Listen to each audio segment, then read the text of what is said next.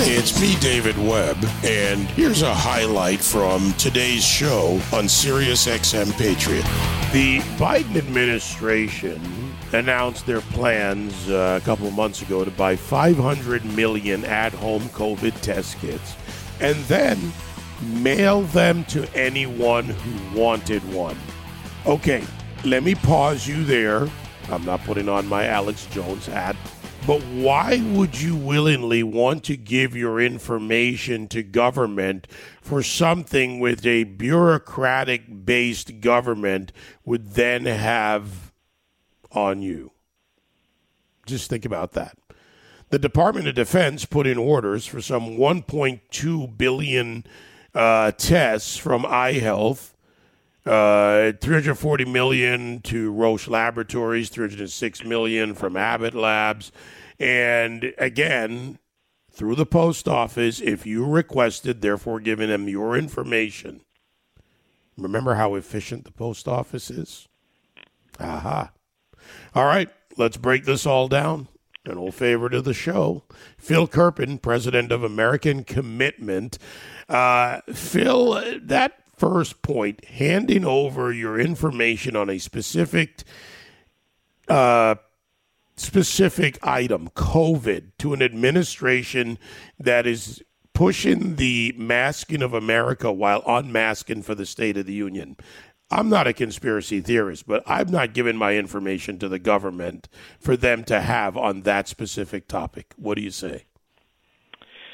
You know, I hadn't even thought about that aspect of it, David. Uh, great to be with you again. Um, you know, I mean, the government probably knows your name and where you live anyway. I'm not sure what else uh, you put on that form, so I don't well, know. That's I mean, not the that's not the issue They've got a me, database Phil. somewhere. It's probably more likely to be misused than used for something helpful. So I get your point on that. Uh, but to me, the whole to me the lesson of this, which is like a remarkable lesson that I hope uh, you know we learn from and don't repeat. Uh, the Democrat administration that we have currently thought that a Department of Defense mega procurement and United States Post Office delivery would be a more efficient way of delivering a consumer product than having it sold in stores. Just think about how insane that is. And you know everything that's happened and what a, what a boondoggle it was was completely predictable and obvious uh, if you just think about it the way I just said it. No, well, you're right. And let's do this from an economic point, right? We, you and I, over the years, we like to look at cost factors and realities of this. Um, when you have stores nationwide that are typically used, what do they call them? Oh, pharmacies. Your big chains. You have your pharmacies inside supermarkets, uh, megas like Walmart, and you even have the corner pharmacy. You already have a store shelf location that serves a community from the very same, if you will, medical arena. So why use the post office? Is this in some ways a way to keep the post office going? They have had enough problems. Yes, they're ineffective, but they are suffering from constant failure.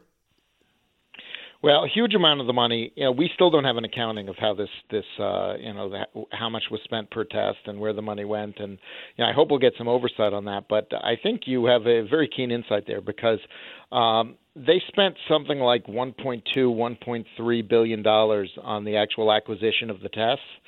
Uh, and then they said the program cost four to five billion dollars, which means almost all of the money went to distribution, not to acquisition. Um, and that was that was U.S. Post Office. So I mean, this was a way to give the post office an enormous amount of business, a big cash infusion, um, which you know to the left is desirable for a number of reasons, not the least of which, of course, is that it's all unionized workers. Um, but I don't even think that was I don't think that was the motivation to answer your question. I think we had a lot of ignorant people, uh, p- politics first people who didn't really think about the economics of it, sitting in the White House, people like Ron Klain, and they said, "Huh, everyone's complaining because there's a shortage of tests." And you know, it was already starting to get a little hard to find them in December because there was such a rapid ramp up in infections under Omicron, and so many people wanted tests. All of a sudden, there's this huge jump in demand, and so it did get a little bit hard to find them. And these geniuses in the White House said, "Aha, we'll be political heroes if we offer free tests and we give them out to everyone for free.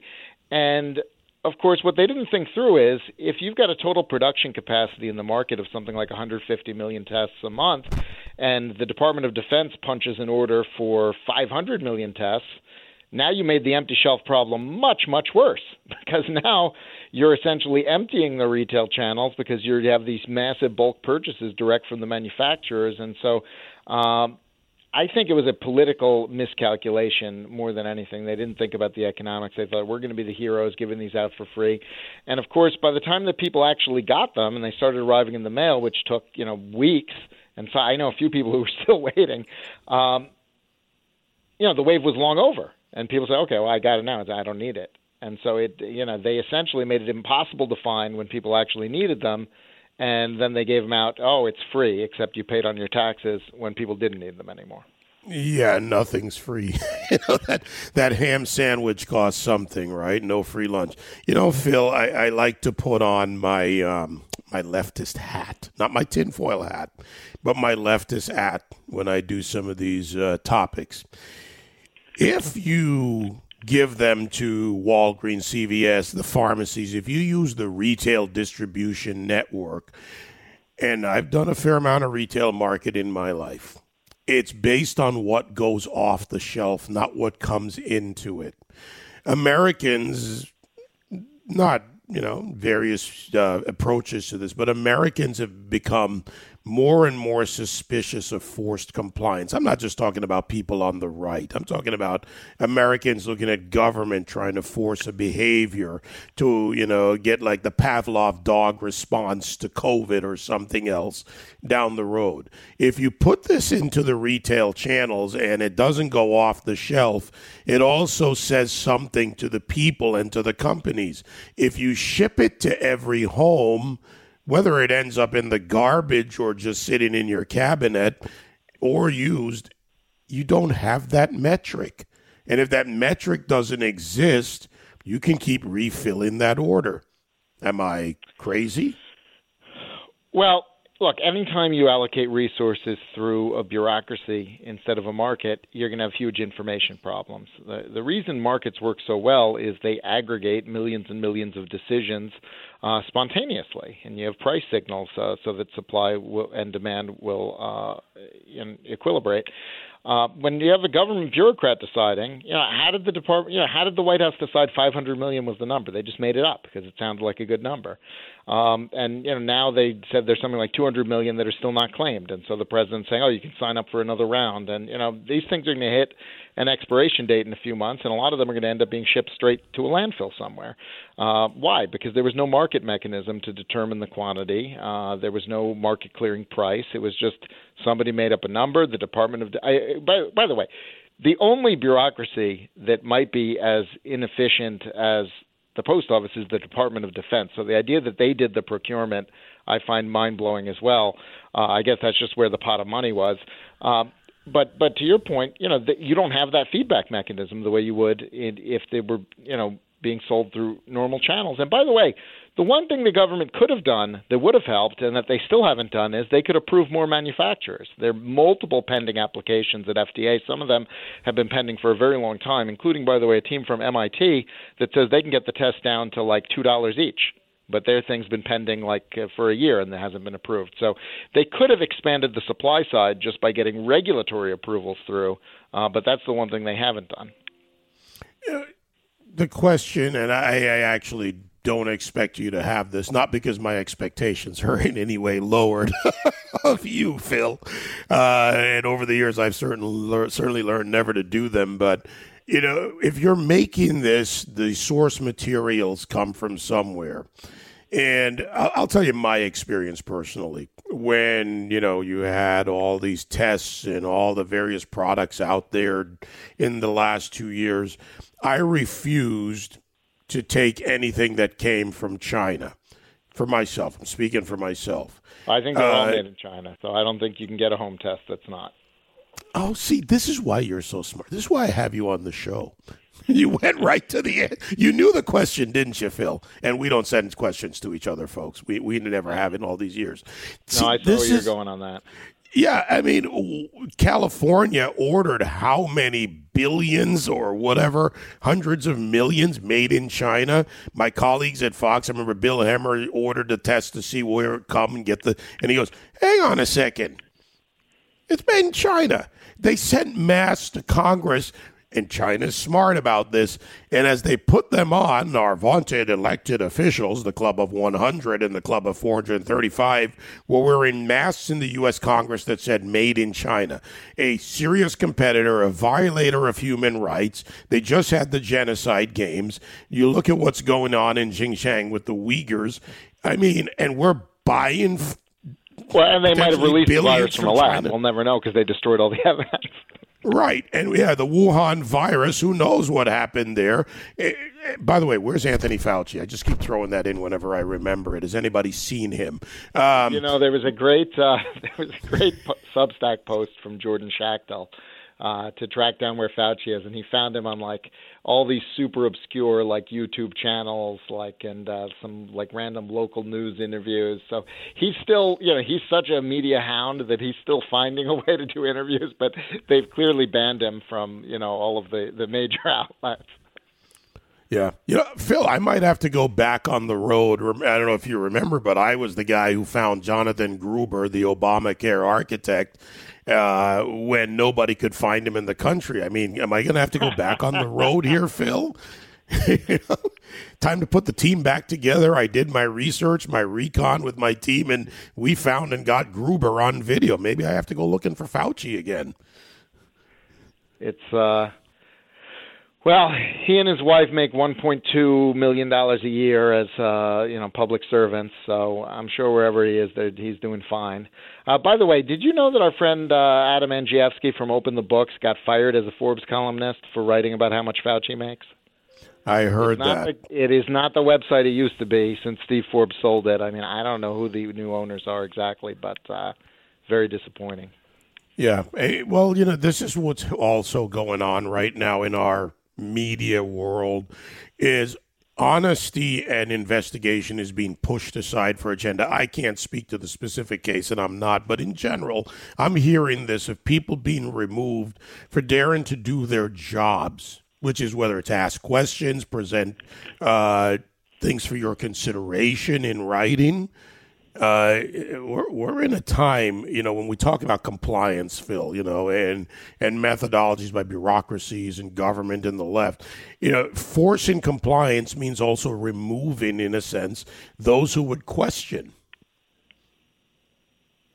Right. Uh, it's uh, you know almost any kind of mainstream platform now has a very restricted set of views that are allowed, and um, you know, I think that's why conservatives are you know investing so much in building their own alternative platforms. They kind of see where things are going, but uh, it's it's very it's a very dangerous time for sort of free speech and free thought in this country because it's um, you know it, it's not so much the government censorship that we always fear, but it's just sort of this totalizing sort of uh, I, you know, I don't even know what to call it, but corporate America and the technology platforms and all, they, they've just decided that everyone has to kind of be lockstep with these sort of woke ideas, and if you're not, they just they they just banish you. Yeah, if you don't exist, it doesn't exist. You know what does exist? You and I, the Patriot audience, and I think more and more Americans, regardless of political identification, I think more and more are waking up. Phil, I'm hearing from Democrats, independents, people who don't even, I don't even know where they stand on issues uh, in many cases, but they stop me, they talk to me, they don't self-identify, they but they do bring up a lot of the concerns you and I have, my friend. We need to keep going.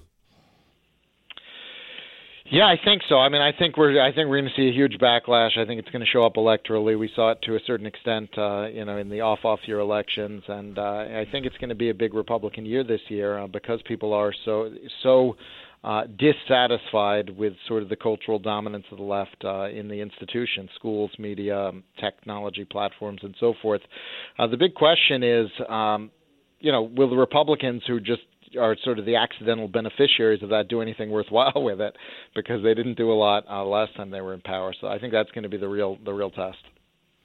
You know, before we go here, uh, Phil, and I actually skipped this early because we got off on our, our own tangent, my tangent. I'm the host. It's my fault. Uh, but Rand Paul and this effort uh, to ban the mandate on airplanes and public transportation. A while back, I interviewed Beth Van Duyne and others who were involved in going after this. They reauthorized for a month. What's going on there? We had a we had a really interesting Senate vote on this. It was 57 to 40. There were eight Democrats that voted to end uh, the airplane and public transit mask mandate. One Republican uh, voted no. That was Mitt Romney. Um, but the eight Democrats were like almost all the ones who were up for reelection in tough races. So it was like Bennet in Colorado and Maggie Hassan in New Hampshire and Cortez Masto from Nevada. Uh, and there are a few others who weren't up for reelection. Oh, Kelly from Arizona, and a few others who weren't up for reelection. So it was eight Democrats, which basically shows you they know they can't defend this. If they're going in front of the election electorate this year, they know it's going to be very, very difficult to defend the the mask mandate on airplanes and public transit at this point. And so it was a pretty interesting vote. Of course, that doesn't guarantee Nancy Pelosi will allow a vote in the House, and I think she'll probably try not to. The president has said he would veto it. So he says he would actually use the first veto of his presidency to keep masks on people on airplanes, which I find uh, incredible. Uh, but uh, you know, one of the most vulnerable Democrats who didn't vote for it, who voted no, who voted to keep the mandate on airplanes, uh, was Raphael Warnock from Georgia, and then he was photographed the next day on an airplane not wearing a mask. oh, the hypocrisy! Just, uh, Phil, my friend. After all these years, I still sometimes scratch my head. But you and I get it. I, I really wouldn't do. you think that after you take that vote, you would be super careful to make sure no picture like that exists. You'd keep your thing on like continuously, but no, they don't. They don't care. It's great. Well, but that goes to something you and I and others have talked about and see more openly now: hubris. The hubris of the left when they do this when uh, Gavin Newsom goes to the French Laundry, or they're supposedly holding their breath while taking a picture with Shaq, or if you're a Neanderthal in Texas, you're going to die from a super spreader event at a Trump the, uh... rally. But if you're 75,000 people at the Super Bowl in a covered room screaming and shouting, yeah, but they were okay. holding their breath. They were holding their breath. Uh, let, let me give an action item for your audience on this because I think it's important. Uh, if people have a uh, Democrat member of Congress, House member who represents them, you got to write to them, and I have a form on our website, AmericanCommitment.org, you can use if you want to use our form letter. You got to write to them or pick up the phone and call their office. You can go through the switchboard, um, 202 225 3121, and ask for the your, your member's office. But you got to call or write to your Democrat members of the House and say, you have to have a vote on Rand Paul's bill. You have to have a vote on the airplane and public transit mask mandate. Tell Nancy Pelosi to allow it to come to the floor because we've got to get some pressure. The House should not be off the hook and never take a vote on this. They've got to have a vote. Yeah, and by the way, that's uh, SJ Res, S, Res Senate Resolution 37, uh, SJRES 37. Everyone, go to AmericanCommitment.org. Uh, you'll see all the information there you need and the action item. Uh, Phil, my friend, uh, good to hear from you. Stay strong. We're in a fight. You can join me live on the David Webb Show Monday to Friday, 9 to noon East on SiriusXM Patriot 125.